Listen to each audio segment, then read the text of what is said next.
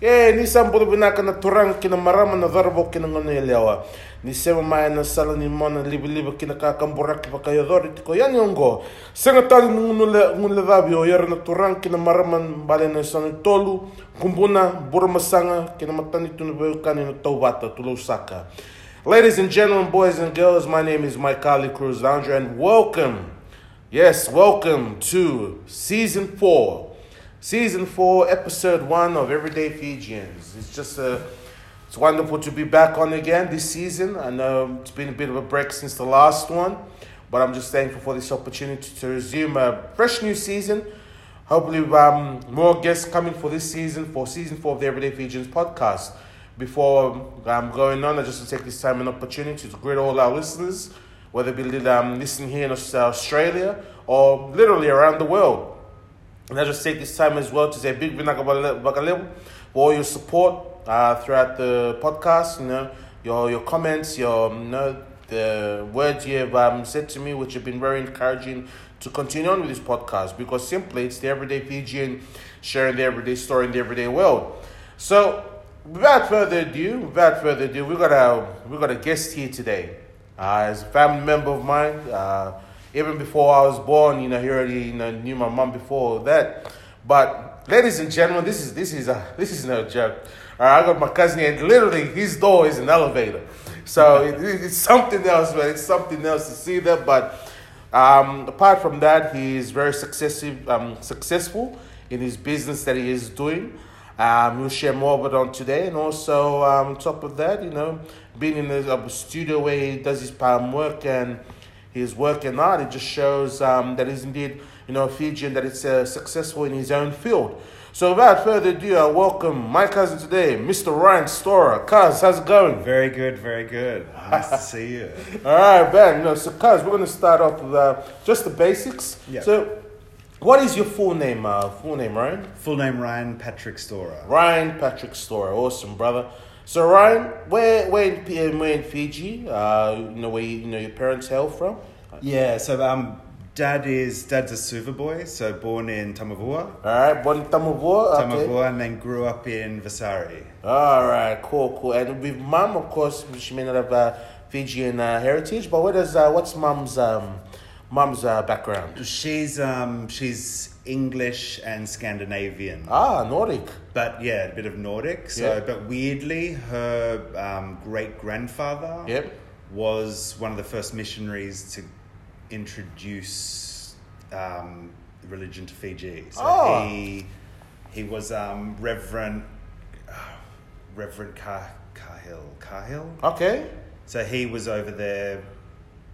Don't know. He's buried now in um, Somosomo. Wow. All right. So some Taveuni. Yeah. Wow. So yeah, I remember. Yeah, that's. I remember you sent some of the documents. Yeah, over, yeah, yeah. Which I haven't gone through Yeah. yet, but um, now just shows it's amazing. Now that's something. That's a wonder itself. That you know, with that having you know roots in you know with Fiji and Yeah. Tamavua and Samoa but then your you know your your great- other side- the other yeah, yeah, like there's still yeah. a Fijian link towards that. Completely, yeah. Especially being from a missionary, you know, sailing all the way where he was back then. Yeah. Wow, that's that's awesome. Yeah. That's awesome. cuz. Sorry, it was William Cross. William, Cross. Ah, yeah, William yeah, Cross.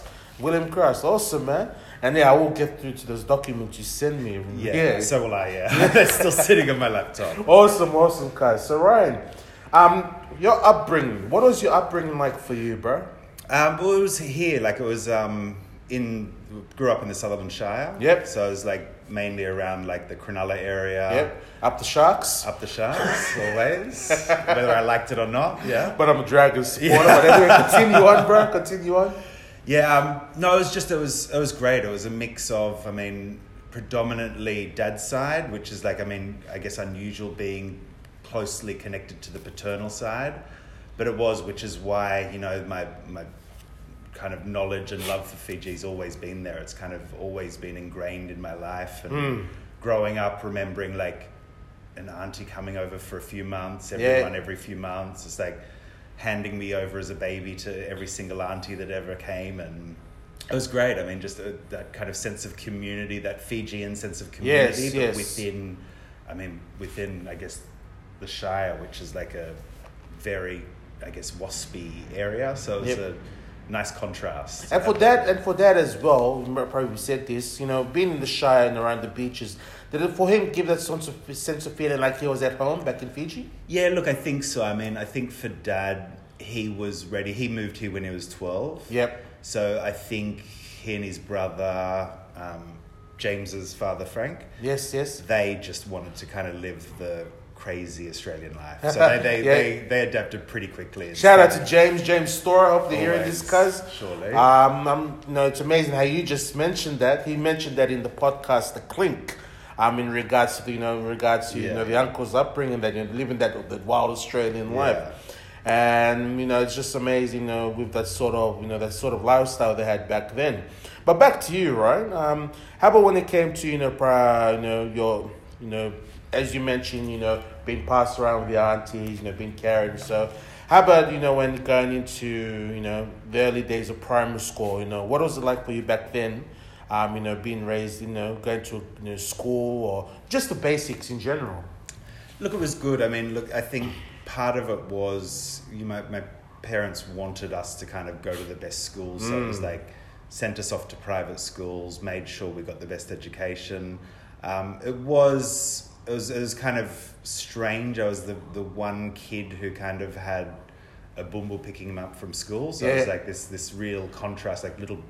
When I was younger, I had like blonde hair, so a little blonde white kid with this like Fijian woman picking him up. Well, so yeah, what was it that? What, what is that like when you know your friends saw you know when your friends saw that you know one of your was picking you up, but they saw you say, hold on, you know she's you know tan, What's but going on yeah, what's here? what's Yeah, the yeah. haps here? Would they? Would you try to explain it in, your own way back then as a child? Not really. For me, it just it just was what it was. It made sense. I Yep. never. I mean, obviously grew up with it, so I didn't question it. I guess. I mean, they probably had questions, but they never asked. So Mm. I think it just. I mean, look, it was. I guess a time where people just accepted. You know, there was a bit of everything. Mm.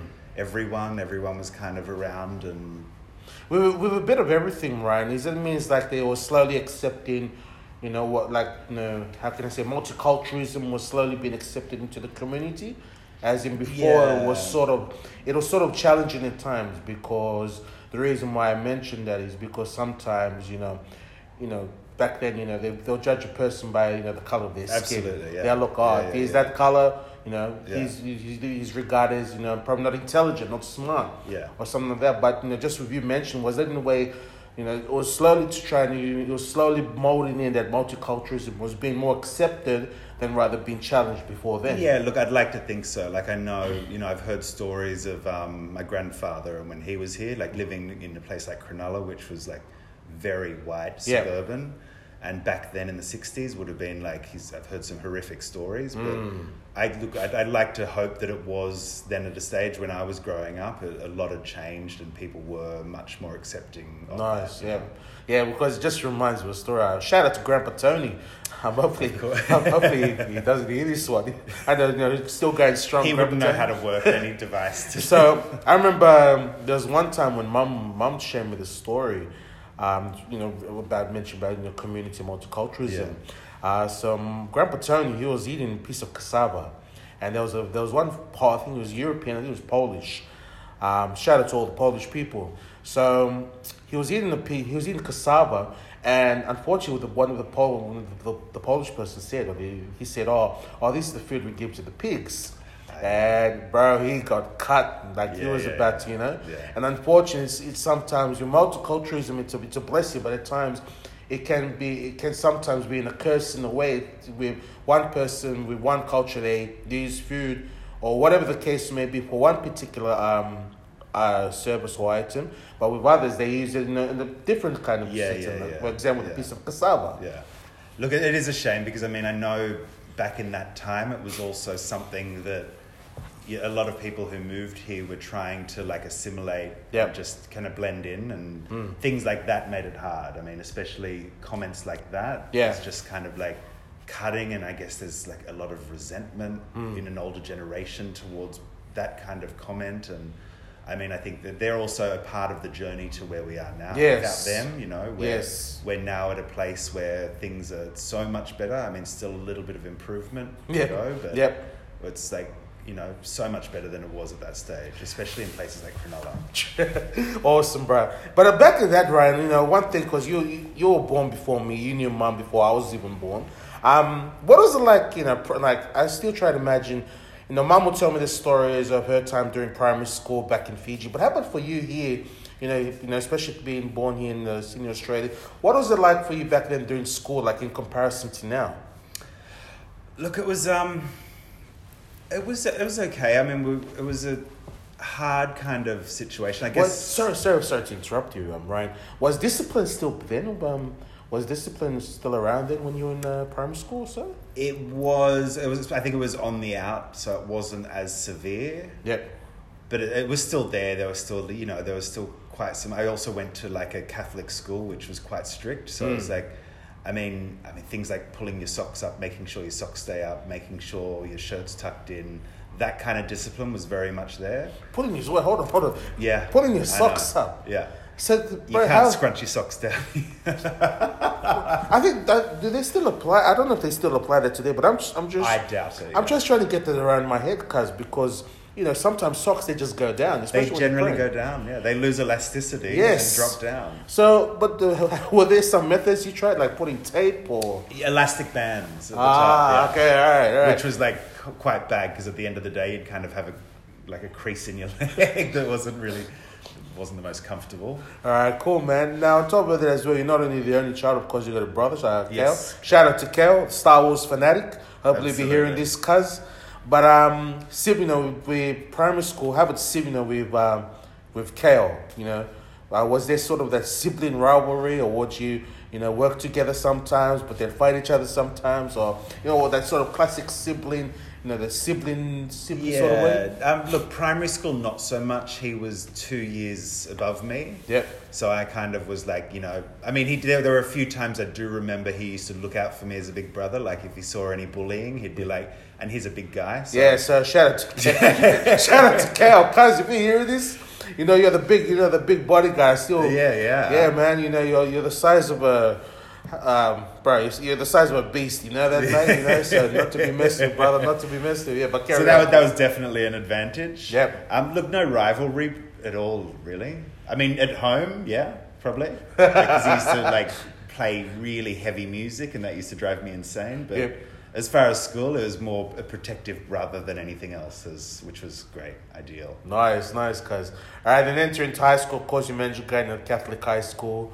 Um, you know, this, you know, especially when it came to your uh, your presentation, socks up, Socks up, tucked yeah. ties as well. Ties as well. ties as well Yeah. and just the basics but how about when you look at um, i always bring this up with most of the guests in regards to you know your education that or you know just in regards to high school and primary school uh, what what com- what things do you see that have um, changed over the years like for myself now i would say to myself you know back in my day i know i sound old when i say that is that we use textbooks you know the good old chalkboard the Yeah. whiteboard but then you see kids now, you know, they, in order to do your, I've heard this from parents today. In order to do your work, you've got to have the latest gizmo. Yeah, laptops. I mean, people won't. I- I've heard teachers don't accept handwritten essays.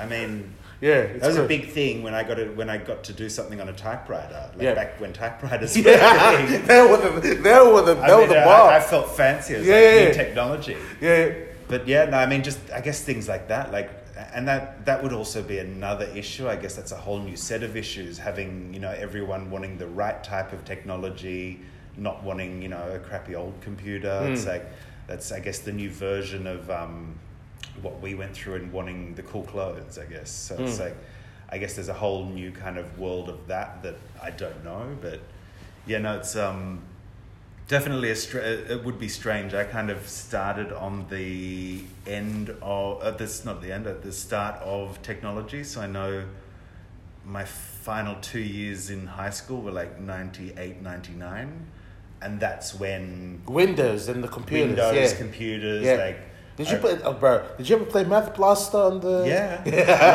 loved it, loved Good old it. Math Blaster. Yeah. Yeah. All right. Cool, man. And I, th- I mean, look, in a way, I think it's it's good because there's uh, I mean, with so many different types of people, there's different ways they learn things. So, like having computers, I guess, are an advantage to some, and you know, ho- hopefully not a disadvantage to everyone. But um, just that that way, like I remember as soon as that came through, I was like, "Fuck it." Sorry, excuse me. Sorry about that, ladies and gentlemen. Continue on. I was, yeah, I love math. It's like loved it because it's like it was a way of learning something that I could, you know, interact with in a way that I understood. You Mm. know, like I guess more visuals. I was much more of a visual person, Nice, nice. which is I guess what led me to do what I do. Yes. All right. Cool. Let's get straight in, and then you know this first high school. So, uh, when was your first trip to Fiji, uh, Ryan? When was the first time you actually landed? Took the took the plane. Went to Sydney Airport. You're going to the Fiji Islands. So the first time was um, 1998. 1998. Yeah, I Wow. was 17. Yep. And I'd, I'd just taken a year off, not a year, like six months off school Yep. for like being a bit of a troubled student. Yep. Um, came down. I was mum sent me down to dad in Sydney because I was living in North Queensland at the time. Shout out to all the North Queensland family up in Up Queensland. in Nor- yeah. Yep, up in North Queensland. Yep. So we're yeah. So I actually after um, I finished high school up there. Yep. So I moved there around eleven. Moved up to North Queensland, and then you know started thinking I could do whatever I wanted and did. And then mum obviously had I had issues with school. wasn't going to school. Mm. You know, being a bit of a brat. Mum was like, right, you're going down to your father. You're going to work with him for a while. So Okay. like threw me into like labouring. so I was cleaning bricks. I was like Boom, pulling hard. nails out of The hard yards, bro. The Oh, hard yards. Yeah. It's. I mean, look, it was it was a the perfect solution because it did. It just kind of pulled me into line. Yeah. That's Made- it. made I was just going to say that. So it puts you back in your lane. yeah, made me realize school's not that hard. Hmm. You know, like going and working as a labourer is the problem. so I was Ah, so it made you so by putting you back in your lane, it made you think, bro, you know, education is Yeah, what school. about- yeah. I should have said like, this. yeah. I was sitting in a classroom all day taking notes, like, and now I'm pulling nails out. Pulling nails timber. out, you know, probably getting grilled Yeah. at, yelled at, you know, So do that- work. That was um. So then, yeah, this is the lead up to my first trip to Fiji. Yep, so yep. went down there, worked for I think it was like six to eight months. Yep. And then when I finished, the intention was to go back to Queensland to finish school, to finish year 12. Um, and then did like a trip because I mean, obviously I was making money, so I'd saved up all my money, staying with Bumbu. So it was like she was feeding me rent free. Gotta love that Fijian hospitality, yeah, yeah. And then, um, then took myself over to Fiji, um, which was amazing. But I mean, looking back, it wasn't. I wasn't there to connect with family in the way I did later. I was there to just go drinking with cousins. Mm. So that's sort of that young life. The young life. So yeah. just go, it's like, all right, know, just go do my thing, just be a Yeah. young person, you know? yeah, going right? to O'Reilly's, having drinks, Oh, right. drinking grog with like random people. Yeah, yeah, yeah. You know, cool, just- all right, yeah. How about, but also on top of that, because you know your first trip back in 90, uh, 1998, um, what things did you see? Like as a young, as much as you went to go hang around young people and you know, you know that lot sort of lifestyle went in it, but they didn't in a way show you um, the Fijian way of life, like Yeah. how things were done differently back home as it is done here? Very much. Look, I think the one thing that I noticed instantly was the sense of community. Mm. Like strong, strong, like didn't matter. I mean, didn't matter that I was like this white kid running around. People accepted you and loved you, and even if there's like a touch of Fijian, it's like they embrace that. It's like it like people who weren't even family treat you like family, treat you like you know you've been part of their life the, their entire life and that was something that i still i mean still take away from it now but then it was like that was the biggest impression i got just having that connection and and just love from people people Mm. like really genuinely care and genuinely want you know the best for you and to be with you and to feed you and i love to eat so i love being fed yeah, yeah, yeah. they just, just yeah, it's just like that nurturing kind of component, and I guess it is. It's like like that village mentality. It's Mm. like together we can be like a stronger group of people. And it's amazing how you see, you know, there's that saying, it takes an it takes a community to raise an individual. But Yeah. so by you mentioning community, it's sort of that you know instilled in the Fijian way of life of you know trying to raise individuals is the best way they can Yeah. can be, and you know the the rest of the journey is entirely up to the individual some Yeah, yeah, yeah. some manner. But now that's awesome to hear, right? So we, look, we're going to do a bit of an icebreaker now. So since you mentioned about food and about community, so, so I call this the four course meal. So in previous episodes I did three course. But now I'm going to do four course because we're including Stepping dessert. up, yeah. We're stepping it up. And it's season four. And it's season four. That's it. awesome, awesome, bro. All right. So we've got so it's all about Fijian cuisine. So Yeah. we got. Bro, I can't. Sorry, ladies and gentlemen. Once The again, we've got an elevator as a door. So I know I'm gonna keep mentioning, but bro, not every day you go to a house where the elevator is the door. But Yeah. back to what I was saying. so we got breakfast, lunch, dinner, and dessert. Fijian cuisine over the years, right? Well, we'll start. All right, breakfast. Um, breakfast. Look, I love a bit of fried cassava Okay. for breakfast. Yep. Um, as far look as far as Fijian, my memories of Fijian breakfast are Weet Bix. That's all right. Not that that's what I would choose, Yeah. but I think I mean I do remember having like fried eggs and fried cassava. Yep. And would it be, no, when you mentioned Weet Bix as well, is because when you came over this, oh, he's pretty Aussie, he's an Aussie kid. I think so, yeah. know, got to get him the Weet Bix. The Weet Bix. It All was the classic. I was was the like, same yeah. boat as well when Yeah, I yeah, went. yeah. Even though I was tan, I, you know, not Fijian, but I still had Yeah. that Aussie mentality. All right. Weet Bix, fried cassava, eggs as well. Yeah. All right, which go? Maybe we'll scrap the Weet Bix. We'll just go fried eggs. All right, let's scrap the Weet Bix. Yeah. All right, let's go to um, lunch. Ah, lunch is um, lunch is uh, and nama, Oh, like Right. and cassava. boom. Fried cassava again? I could go fried or boiled. All right, fried or boiled. Surprise me, you know. All right. All right, dinner. Uh, dinner. Look, I would say I have. I mean, I grew up on a classic chicken curry. Yep. It's still like one of my favorites as a staple every week. I would say that, or uh, maybe like fish vakalolo. Oh, wow. You love your seafood, bro. I love the seafood. I love it All right. If you got enough room in your stomach, bro, dessert. always. Um, dessert would probably be. I don't know, like maybe like a lolo bun. All right. Nice and I sweet. guess, yeah. Finish off the evening with Finish something off, nice and sweet. yeah. Awesome. So, ladies and gentlemen, that's Ryan's four course meal. Yeah, so So, a mixture of seafood and cassava and lolo buns. Now, yours is simply not, yours is like, it's, it's, it's really light. Some of the visitors I've had, bro, it's like, I think to myself at the end of the podcast when I'm listening, say, bro, do they have, are they literally going to eat all this food every, all, you know, throughout the day? But just shows the Fijian cuisine and the diversity in food as well. Yeah, yeah, yeah. All right, let's move on. Uh, let's move on, cuz. So, of course, you know, the main reason for the podcast here is, of course, you're involved in, you know, with pearls and, you know, uh, Fijian. Um, how what's that word? Um, when it comes to pearls and you know the the Fijian heritage, you know, the Yeah, Fijian yeah. sort of history sides when it comes to you know like you know ornaments or so. So of course you got your own Instagram page with um, Ryan Storer. Um, which- which is on Instagram, ladies and gentlemen. We've around how many? What twenty seven thousand followers? 28. 28. 28. 28,000. Jumped up last week. Yeah, 28 28,000 followers. So it shows it's a big following. But um, in saying that, cuz, what was the reason behind starting the, you know, doing this? What was the reason? Well, how did this all begin for you? Um, basically, look, it, it it began because I was, um, after high school, I wouldn't say I was lost, but I just kind of wanted to go off and explore the world a little more. So, Mm. be, living in like North Queensland, which was quite a remote community. Um, Oh, sorry to interrupt you, Ryan. Sorry, because problem. um, you know your first trip. Going back to your first trip to Fiji. Yeah. When you went back to Queensland, did you see like similarities between Queensland much, and Fiji? yeah, very much. I've been to Queen North Queensland. Like for me, bro, when I went, like I've been to Cairns and Townsville. Yeah, yeah. When I land, like when I went into Townsville, when I landed in Townsville, I thought to myself, bro, I think I'm in Nadi Airport. It is, yeah. Because just the Yeah, same setting, It's- palm trees, you know, mountains, the weather, the weather, the people, like the, Yeah. like a big um, Papua New Guinean yes, community. Papua New PNG and TI community. yeah, yeah, yeah. So yeah, man. Sorry, bro. Continue. No, no, no, but that's important. I mean, I think that's also something that kind of like continued that need to kind of go back, and which is why I constantly need to go back now. It's like that familiar feeling. Mm. It's like, you know, it's a just a, another world of experience that you Yeah. can't really put your finger on Mm. until you're there. Yes.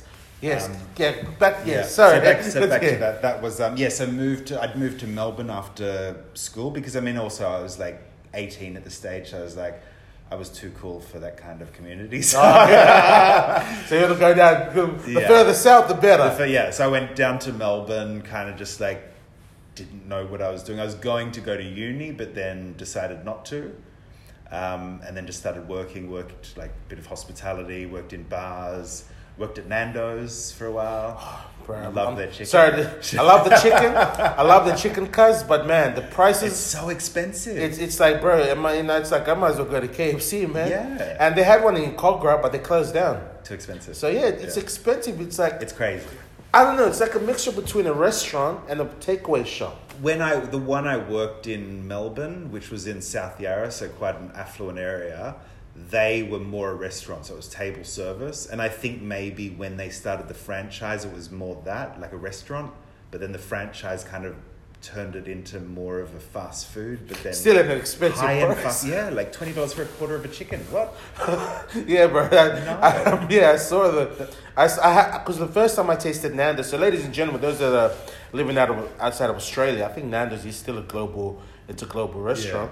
But uh, yeah, Nando's is a sort of uh, Portuguese chicken. Portuguese chicken, yeah. Portuguese chicken, Yeah. and they serve other sides as well. But I, I kid you not, when you look at for the prices here in Australia, um, it's pretty ridiculous. Um, Like a fifty dollar meal. yeah, it's fifty dollar meal, so it's like it's not your everyday food. It's sort of like your gourmet food or like a night out. Or if you're into Portuguese food, it's like that'll be the recommend. You know, that'll be my recommendation to you if you want to taste of Portugal. But I'm, Yeah. I'm I don't have Portugal Portuguese blood. Yeah. But yeah, get back to you, you know you're working in Nando's. So yeah, working there, a few other jobs like you know a bit of retail at Country Road. Just did whatever I could at the time. Yep. Um, then it was wasn't until actually it was my the passing of my mother's father, so my grandfather from that side. Yep. Um, brought me back up to Sydney for the funeral, of course. Yep. And then connected with my uncle. So he has a brand here, or had a brand here that was like since the 80s that was a fashion accessories brand. So kind of um, came up, started talking to him, and he then then went back up to Queensland, I think, with mum just to spend a few days, and then got a call and just he said, "Look, do you want to come down and work for me?" And I was at a stage where you know I had no commitments, I wasn't committed to anything, so I was like, "Yeah, I'll come down." Did or come up, sorry, from Melbourne. Um, and then I did started working for him, and it was um, amazing. Like he he he literally put me through the from the bottom. So when I started there, I was working. He had a whole factory in Alexandria, so he was producing jewelry, belts, and handbags. Shout out to Ryan's uncle. Peter Lang, yeah. hopefully listening to this brother. So, He- yeah, yep. He um so he yeah he kind of basically put me in right at the bottom. Like there was no favors, which at the time I was a bit you know disappointed about. but, you know it was, it was in the end it was perfect. I kind of just worked my way through it, and I got to learn the craft of like jewelry, leather, Yeah. everything from the bottom up. So worked with um, some incredible like artisans who make you know. Proper Italian bag makers Oof. and like one of the Gucci? saddle maker. Yeah. So I got like got trained by a saddle maker and an Italian bag maker. So this is like the the, the one that made Gucci and all these. Uh, yeah, probably don't think he quite was Gucci, but he was Ah. like working for some like high end Italian brands. yeah, the Italians they love they love they love their brands. They Yeah. love making. and the classic the classic craft. Yeah, Like the way they, yeah. they serve and you know, like not these dodgy ones in Fleming the Pat, like Paddy's yeah, Markets whip it together. yeah, whip it together. Just put the bomb and there's the sign. But yeah, I always notice with Italians, they love their, you know, they're, they're very crafty yeah, people. yeah. And they take so much passion in their work. Yeah, and they, they they maintain the same the same kind of process. Yep. Which I, I mean, I guess that's also something within Fijian culture with the handicraft. It's Yes, yes. It's something that's passed on, and they Yep. keep it. It's a traditional way of producing and making, and that's kind of like learnt through generations and generations. Mm. So that was yeah. So that I mean that back to that that was basically the way I got into this. So still at that time I wasn't really sure what I wanted to do. So the plan there was to kind of just work for him and essentially take over the business in the end. Um, so just yeah, basically learning every aspect of the design, jewelry, handbags, belts, um, and then and then started just working the design with him, and then did that for eleven years. Mm. So I was there for like a solid eleven years, which is amazing. Yeah. Um, And through, the, through those years, cuz you you may have gained a lot of knowledge in regards Incredible, to the yeah, very. like very the much. do's and don'ts, Yeah, yeah, the pros yeah. and cons, Yeah. who to, who to go to, who not to go to, Yeah. you know who to watch out for, those sort of in yeah, Yeah, no, it was. I mean, it's, it's you know, it's something they can't teach you at uni. It's like it's like being an apprentice. You learn on the job. You learn like in real time. It's not a textbook. It's like this is how. Yeah. it's done. This is physically doing it, which Yeah. is I think such a benefit. there's yeah, there's, there's the, the the book smarts and the street smarts. Different thing, yeah. Yeah, different thing. Yeah, no, it's, it's amazing. It's wonderful you bring that, cuz because one of my cousins, uh, shout out to um, Nava Nate Dog. Um, you know, he was he's a concreter, Okay, yeah. and he's um by you know he was you know hands on. It's on the job. It's nothing textbook, but in that he learned day by step by step in regard to come you know concreting. It's you know and that's the same for yourself. Being in an industry Yeah, for yeah. eleven years and knowing the ins and outs of how to do things, especially when it comes to you know craftsmanship, or, you Yeah. know how to deal with items, how not to do shortcuts. Yeah. Yeah, yeah. because uh, like for you know shortcuts, even though you're taking a shortcut, but in the end run, the product won't be Yeah. perfect. There'll be a because- crack in the concrete. Yeah, you know, you'll be like, taking yeah. because you Yeah, took a shortcut. Yeah. But he said as well, um, Ryan, you know, of course, with, you know, where you are now, uh, especially being in the studio. Sorry, once again, I gotta say, the, the elevator's I feel door. like you're waiting for it to open and It's like- to walk out. Ladies, look, guys, it's like, uh, it's like, for me, this is where I am right now. So I'm in uh, Ryan's wonderful, um, wonderful studio apartment. It's like, um, it's like, it's like, for me, when I'm here now, it's like I'm in a, you know, like a, like a lair, like, like a bat cave, you know. You know, I could see probably he's got his bat car, It could be, you know, you the Batmobile know, under, under, you know, Yeah. downstairs. But no, it's just wonderful, cause because you know, of course, living here, living here in you know the heart of the heart of Sydney, the CBD. It's just uh, it's amazing that, of course, with your business, you know, Yeah. um, it's taking you taking you places also. But like, I'll take a photo after. But just seeing what you have here with you know with your items here, uh, special pearls, and of course you got the tabua, you got the tapa mat. Um, you know how you know, of course, with your eleven year work experience, you know, with your with your uncle and so. But um, what else? What other uh, extra things have you gained, or have you gained over the years? Look, since um, I mean, basically, with my uncle, that taught me most of the basics. Hmm. That gave me the general foundation of, um, and also, I mean, most importantly, discovered that, that I love doing this. So that was obviously the first thing that's most important, and then gave me the basic skills to kind of understand how it all works. And then after 11 years, when I left there, then that's when I started to kind of seek out like next level of knowledge. So understanding more precious jewelry and how to properly make things. Because I did, I mean, look, I, the, the great thing about there was I, there was a whole team already implemented, a whole factory that could, I could say, like, for example, I want an earring that looks like this. Can you make it? Someone would make it. So when I left there, then it was up to me to work out, okay, how do I properly make this myself? So that's when I started really, I guess, developing my skill and understanding jewelry a lot more. Like understanding the real technical side of like physically making. Because, I mean, for me, I'm I'm a maker. Like a lot of people have brands that basically their designs consist of emailing a factory how to that I want to make something that looks like this. For me, it's different. It's like I need to physically make something with my hands to know. I need to know how it's made and constructed before I hand it over for someone to produce. Mm. So that's, I guess, I mean, that's a difference. It doesn't happen much anymore in the industry. A lot of people like build brands on, which is, I mean, it's it's a valid way to build a brand, but they build brands on, I guess, knowing they want an idea or a look of something and getting someone else to construct it. Whereas for me, the importance is the fact that I can construct it. I won't sell something if I don't know how to make it which has been like very much something I learned after leaving there, not having that support of a whole factory to just do what I felt. So that's been And it's, it's amazing, that, you know, because you're talking from, um, in a way as well, because you're talking from like from a business perspective as well, eh? Yeah. Like, um, and also on top of that, you know, were there, you know, because in our last episode, I was, you know, had an up, you know, with the sweet bullet cakes in regards to their business sense, how they went through it. Um, whether in a way, in your in your humble beginnings, if I may say, right, were there sort of some setbacks, or there, some, you know, some times of, uh, you know, uh, trialing times, especially during your first early days of starting your business? very much. I mean, look, there was a it was actually quite a weird start for me. I um, after I left that job of eleven years, I then went off and thought I could just kind of do like I did a bit of um, contract work for other brands, Mm. which was a nightmare because then it meant I needed to chase money and invoices, which is like definitely not a skill I have, Mm. um, or even like managing my own money, definitely not a skill I have. Yep. Um, so that the, the initial start, the initial start when I went off and thought things would just kind of like quite easily fall into place, there was a big hurdle with that.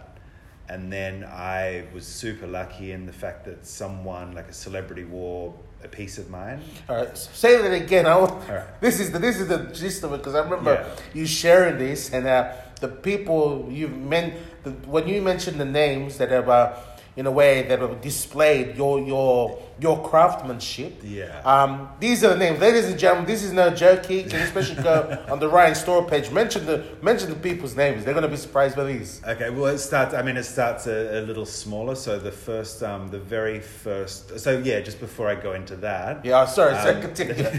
No, sorry, you got me all pumped up. It's like we. All right, carry on, Um, yeah, so we had. Um, so I was doing this, like working for other brands. Didn't really have the intention of launching my own label as yet. Mm. I knew that was like in, you know, th- that was down the track that was going to happen. That was part of like what I was essentially going to do. But had just a few pieces I'd been playing around with, some ear cuffs, so crystal ear cuffs, and um, it started by someone was in the back of a taxi with Lara Worthington, or used to be Lara Bingle. Ladies and gentlemen, this is legit. We're not. This is legit. If you want to see it, you gotta go check it out on the Ryan Storer It's all there, Instagram. yeah. This is the real deal. This is not the like the Fijian style where you hear family they talk something. You say, are they telling? Are they saying is this the truth or they're just pulling out Yeah. It Go do- no, don't- look, it, honestly, it does sound like just a random story, but it was um, a friend of mine was wearing one of my pieces to an event, and they happened to be in the back of a taxi with Lara Bingle at the time. Um, So her, her name is Lara Worthington, and she. Lara, Wor- she's married to Sam Worthington. Oh, the actor. Yeah, yeah, yeah. There you go, ladies There and you go. gentlemen. Continue on, bit of trivia for you. so she um, she saw it on my friend and then wore it, took it off her, wore it to the event, and then literally that night my Instagram went crazy. Mm. She also like she posted something on her Instagram and misspelt my name, but people still somehow found me. It was incredible. So Whoa, whoa, whoa. she she was she I think she spelled it Ryan Storer with an A, like Oh, yeah, yeah, S-T-O-R-A. yeah, yeah. Um, but I mean, that's the thing. People like, I think it was also at a stage where Instagram was new, so that kind of like, people were insatiable. They saw something, a new thing, and they went crazy. And like, I think within three days, we were like, I went from like having almost like no money to like just people like wanting to throw money at me for this ear cuff that I'd done for her. Mm. So from that, I mean, straight away, it was like then I was like, then funds started coming in for me to buy more materials. So it's instantly invested into more materials, made more styles. Then came more celebrities. It was crazy. Then the next one was Nicole Richie. Yep. She went to the Met. The daughter of Lionel Richie. of Lionel Richie. Yeah. The Commodores. Yeah. All the older, the older, older generation know the Commodores. The you know, all those, uh, all the remember, you know, you know the aunties Yeah. and all that. They'll, Ah, yeah, true. I forget that the new generation wouldn't know. No, they wouldn't know the, the Commodores. You know, so Yeah. not not the Holden Commodores, the Commodores. The the old group. Commodores, yeah. Yep. Google it. Yeah. Um, yeah, so she she wore something to the Met Ball, which is like I mean one of the biggest fashion events in the world in Mm. New York, and that's when it kind of that's when the craziness really started. Started people like throwing money at me. I couldn't even produce enough for the demand. So in a way, it was sort of a, it was sort of like you know this is your you know you've gone you you made a hit, Yeah. but that by making that hit, it's like it was hard for you to try and maintain that sort of you know because yeah i also didn't have like i've never i mean look i've never taken out a loan from the bank for this. I've never kind of like seeked money from family members. I just kind of like as it came in i did it. So it was like we were very much running on exhausted resources. And it was Mm. like two people trying to like pump out as much as we could. So in saying this, well, because how many you know when this you know there's only two people, how many hours a day were you working? ah, just all of them. Wow. as much at, at the beginning as well, because it was quite, look, it was there's a period before this happened that it was like really stressful. Like didn't Hmm. know if I could pay rent. Because on top of that, on top of that as well, because you you're a small business. Yeah. And you know the the the pro the the, the plus was you all right now you got these clients due to that you know the exposure you know Lara Yeah, yeah, yeah. Lara Worthington. But now the downside is that now you're going to try and pump it out. Yeah. You're working extra hour. You well you're working every day. It's like you're It not, was you're co- not yeah, sleeping. it was constant. It's like yeah, Yeah. In like the in the beginning, it was fun because I was like, it was that kind of adrenaline, this whole excitement. Like I mean, like Yeah. you know, seeing like someone like Nicole Richie wearing it to the biggest fashion event of the year, that's such a high that you want to just kind of like go and get excited.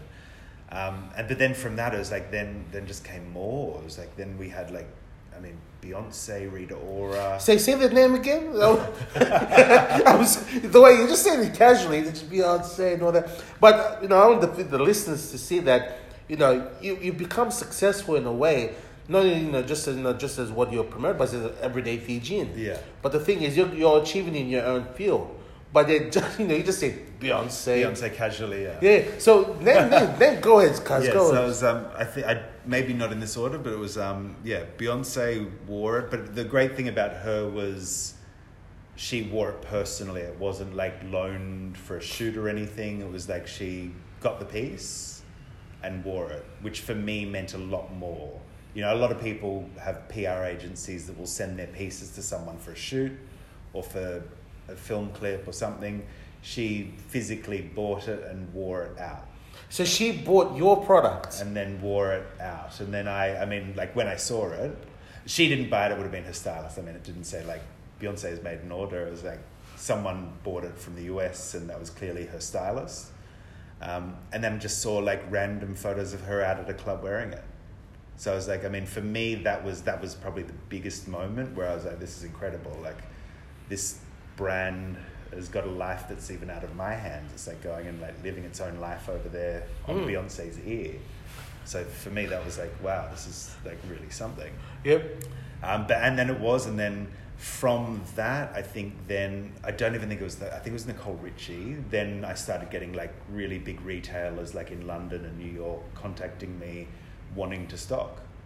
And then I had like I mean I was so disorganized at the time. I didn't. I mean, what all designers do a lookbook, which is like just like a catalog of all their pieces that they send with prices. Um, didn't have that, so I had buyers from like the biggest Net-a-Porter, which is like one of the biggest um, online retailers. They placed an order without even seeing the jewelry. They placed like this like massive, massive order, which kind of freaked me out because I knew I had to make it.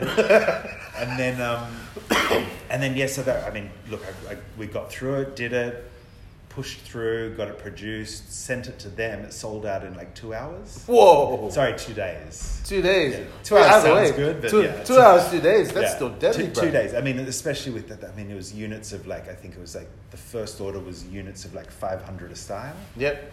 So it was like a really big order, sold out in two days, reordered again, similar quantity, a bigger quantity, sold out in maybe like four days, Wow. reordered again. And it just, I mean, this, and this was the, the very first collection. So that was from that, that's allowed me to, I guess, get to this stage where I can like sit here with an elevator as a door. Yeah, elevator as a door, ladies and gentlemen. I know I've said this so many times, but bro, when you're a Fijian, you don't see these sort of things where in elevators or in an islander. You don't see people with an elevator as their door. I kid you not. Look, hopefully, if the cuz allows me, I can take a photo or take, Absolutely, a, or yeah. take a video of me walking to the door, which is an Yeah. elevator. but as well, cuz you know, of course, you know, with the you know with the craftsmanship you produce, you know, in regards to you know these items we have in front of uh, in front of us. Um, the pearls, where of course they all these most they come from Fiji, yeah. Savu Savu, yeah. So Yeah, are- Sabu. Savu Savu. These are um, J Hunter pearls. Wow. So they, um, Allowed to touch them, cuz? yeah, go for it. Yeah, carry on.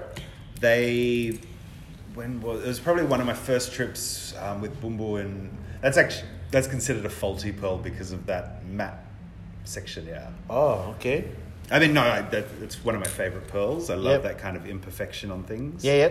Um, yeah, so when I went over there, just I mean, just look. I'm always looking out for materials, things. I mean, Fiji's been an inspiration to me before I even knew it was an inspiration. Mm. So it was it's always been part of like what I've been drawn to. So when I went there, obviously I went and looked for like any interesting materials I could find. And then it obviously came across this incredible brand, and um, yeah, got in, got in touch with them, and then eventually started going over there and getting their pearls. And did the, the first collection was a really basic one, more along the lines of like this, which is like just a I know you can't see, but it's like a little pearl drop on a hoop. Um, and then so did that. That went really well. I think also they've got a really strong kind of message of sustainability. They're very, I mean, the, for them obviously in all Fijians, the ocean is incredibly important. Mm. Important to maintain and Yeah. like to make sure that's you know that's it's provided the country with everything. Yeah, for so long. true, so- very true, uh, very true. And not only provide the country with everything, but you know, with the oceans in Fiji, there's a story.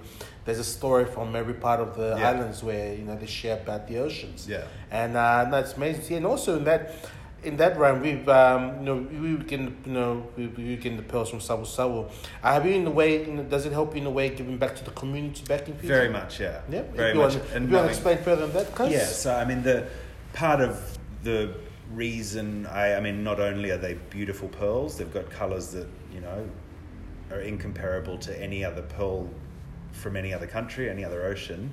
Um, the way the hunters have set up their pearl farms actually gives back directly to the community. Mm. So I mean, obviously the, the pearls are sustainable and they're actually they work as filtration systems, so actually are good to be in the ocean. They're Yep. actually like filtering out any things that aren't you know any anything that's kind of stopping that pristine water from existing.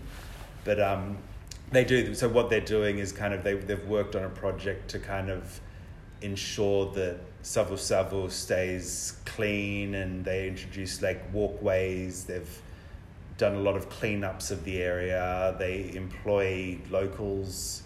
They pump money back into the community, which is important. Mm. Especially that it's I mean they're a luxury brand in like a very small area, so a lot of people would just take and take and take from the ocean or take from resources Yeah. and not give back.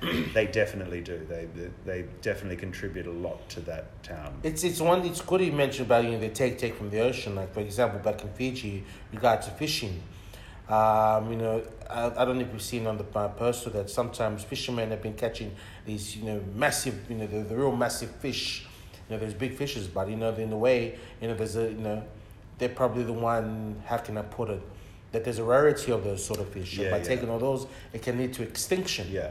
And uh, it's, it's wonderful how you mentioned that because as much as we love our seafood, as much as we do, you know, as much we love the oceans back home, but in a way we've got to think about you know, sustainability, Absolutely. preserving, Yeah. and in a way for you know the future generations or the, the generations after to um, you know follow on in regards to the seas because that's where we get all our food from. You Yeah, know, our kai, you know the Ti word or Papua New Guinea, kai kai from. Okay, okay, yeah. So it's it's wonderful you mentioned it, Ryan. But as well, bro, um, as well, Ryan, you know, like what what's amazed me is how you share from a business perspective.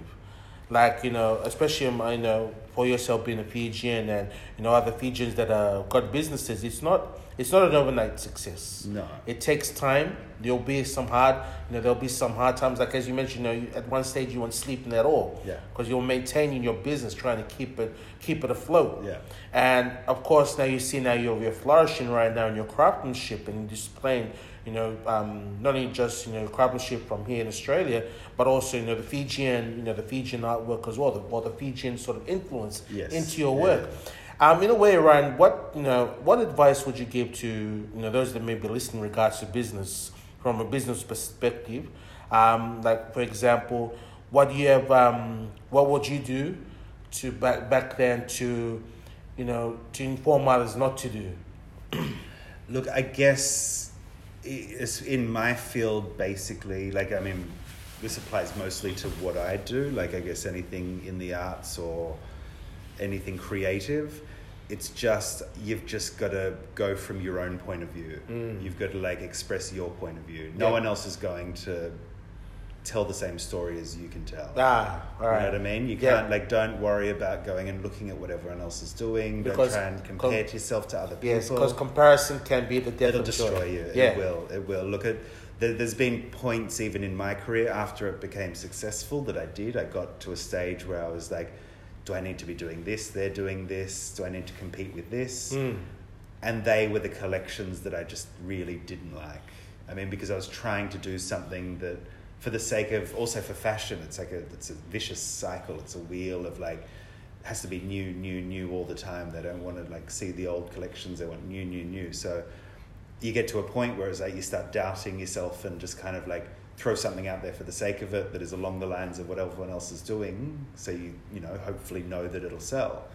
Um, they were some of my worst collections and moments. And then after that, I just kind of like pulled the plug on that idea and was just like, you know what? I mean, no one's. I mean, no one's got the same perspective as me on Fiji. No one's got the same perspective on me on like how I like to set a pearl. So I was like trusting myself and just doing what felt right for me. That's when things started just really, not even. I mean, didn't even change the success necessarily. It was more just like I felt at ease with what I was doing, Mm. and I loved what I did again. You know what I mean? I felt that passion again. So for me, that was important. So I guess yeah, I guess the moral of the story is like listen to yourself, like trust yourself Yeah. And don't compare yourself with others. with others. And, Awesome. And pay your taxes. Ah, all right. Shout out to the Australian Taxation Office, ATO. You heard my cousin say, pay your taxes, everyone pay your taxes. Oh, man, that, that, that's good on you, man. Hopefully, um, uh, Paul, Paul, Paul Hogan is hearing this because I think he's still in millions of taxes Yeah. in regards to. But anyways, well, cuz that you know, we're gonna finish up in regards to family. yeah. I, I know we mentioned at the beginning, but the reason why I want to finish up on this is because uh, now level, you Yes. know. Uh, so, so to those that may be, to once again, now level, she's one of the the eldest from um, the eldest in the family. Um, I'm related to her from my mother's mother's grandmother's side. So the reason why I'm saying is because this year was uh, she turned she turned 90. 90. The big nine zero, 90, nine decades. And you know, I remember seeing a photo of you, Ry- Ryan, and I think you, it was you, Kale. It was like all the store, the store family. Because now level when I think it was a couple of years ago, before Corona and all that. There was this this family photo in Tamavua. Yes. with Naurungua, Namua, and all that. Um, you know, looking back then, hopefully I don't start start um start getting emotional here, or if not, someone's cutting onions um, outside. What um you know what you know looking back then, cars and then now, especially now level living at ninety, um how how has it shown you?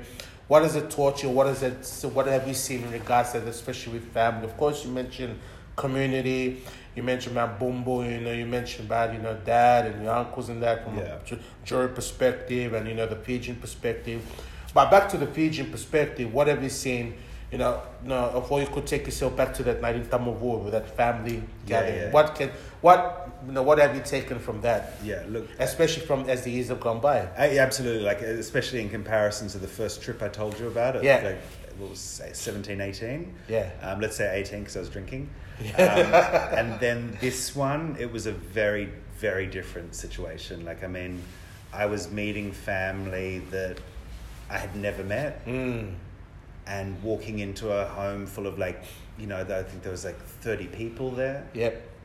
people I'd never met before and like not even really known that much about that side.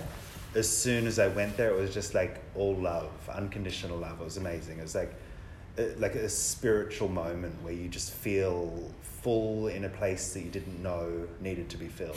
It was Mm. really like, I mean, it was. It was emotional, and then even like the the sevusevu with the um, Tambua, when we were sitting down doing that, I didn't understand a word that was spoken, but I felt every word that was spoken. Yep. It's just, it's just something. I mean, it's just something when everyone's sitting around in a circle, you feel, you feel it. You feel people around you. You feel like when even when you enter the country, you feel it. It's just like there's something that you can't explain, and that's what that's what draws me to it, and that's what drew, you know, that's what used to pull me into my design that I didn't even realize that was there. I didn't even realize I felt that part missing until I experienced that moment in Tamavua. Yep. And that, I mean, that for me is like something that I will never forget. That moment, just incredible.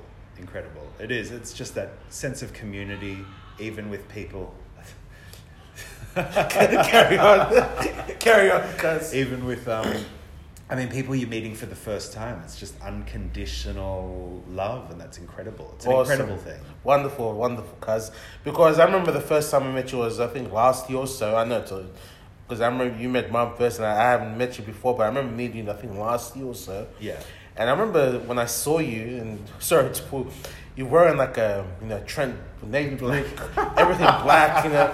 And I'm like to myself, bro, I, is this my cousin or is this like Jason Bourne? Yeah. Is he is he being stalked or something? but from but the saying because never judge a book by its cover. but no, just seeing that, um, you know, just by meeting you then and uh, catching up and sending me those uh, documents in regards, you know, from the grand, you know, from mom's side, especially with the missionary Yeah, coming yeah. to PG and um it just shows you know you know how far you've come or how far we've come as a family or as a community and you know you're succeeding in your own field Yeah. but is you know to finish up on a high note cuz you know I got the Mount Rushmore so I believe there's so I know there's only four in the actual Mount Rushmore but Yeah. there's five which five faces would you put or five pers- people that have influenced you over the years would you put on your Mount Rushmore Oh wow.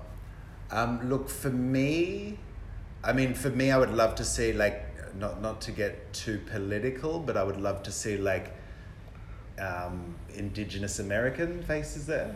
I mean, from from you, like you know, so that's awesome. But I mean, from you, like, would it be like putting now level up there? Okay, yeah, Yeah. all right, yeah. Let's get cute about yeah. Yeah. Okay, yeah, definitely, yeah. Now level, um, Atua.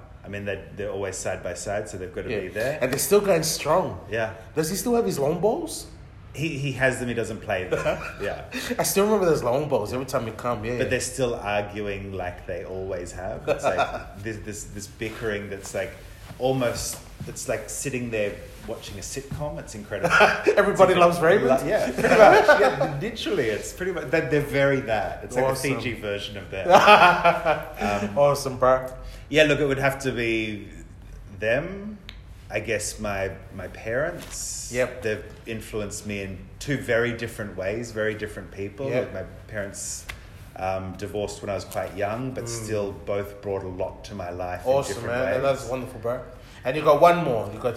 Look, I'll throw Kale in there. I was just gonna say. I was gonna say. I can't leave I was saying, was please yeah. put, please put Kale. yeah, it's going to be Kale. Yeah. All right, so there you go, ladies and gentlemen. So that's um, Ryan's man Rushmore, and yeah, so you got the grandparents, the parents, and you got the good old Cal. The Cal. family shrine. The family shrine. And then I'll be with binoculars watching it. Awesome, cuz. Thank you so much. pleasure. Thank you so much for the talk. Thank you so much for starting off season four of Everyday Kicking Fijians. it off. I love it. Um, it's just wonderful, man. Uh, once again, you know, uh, not just as a guest, but as a family member that is achieving in your, your own field. And it's just wonderful to see how far you've come, and you're just an everyday Fijian sharing the everyday story. So, once again, Ryan, Vinaka Little, man. Vinaka. So, ladies and gentlemen, um, we just concluded. So, you've just heard Ryan's story. So, you may be the same as well. Hopefully, if you're starting a business, you may be down that road as well, thinking, what, you know, how do I start? You know, are there going to be hard times? So, I do hope that in a way, Ryan has shared his insight from his perspective of starting business, and there'll be hard times, but look, there may be a break. You know, during your, you know, I mean, like a big break in a positive way, just as Ryan did with Lara Worthington. So you may be the case on your own field. So once again, you know, thank you, uh, thank you, Kaz, for uh, joining the podcast, and thank you all to those listening. Once again, season four has started, our first episode, and hopefully many more down the track for season four. So this is my colleague Cruz Andre signing out with Mr. Ryan here. Take care, all the best. Enjoy the rest of your weekend here from Sydney, Australia. Take it easy, all the best. Ni Samoa there.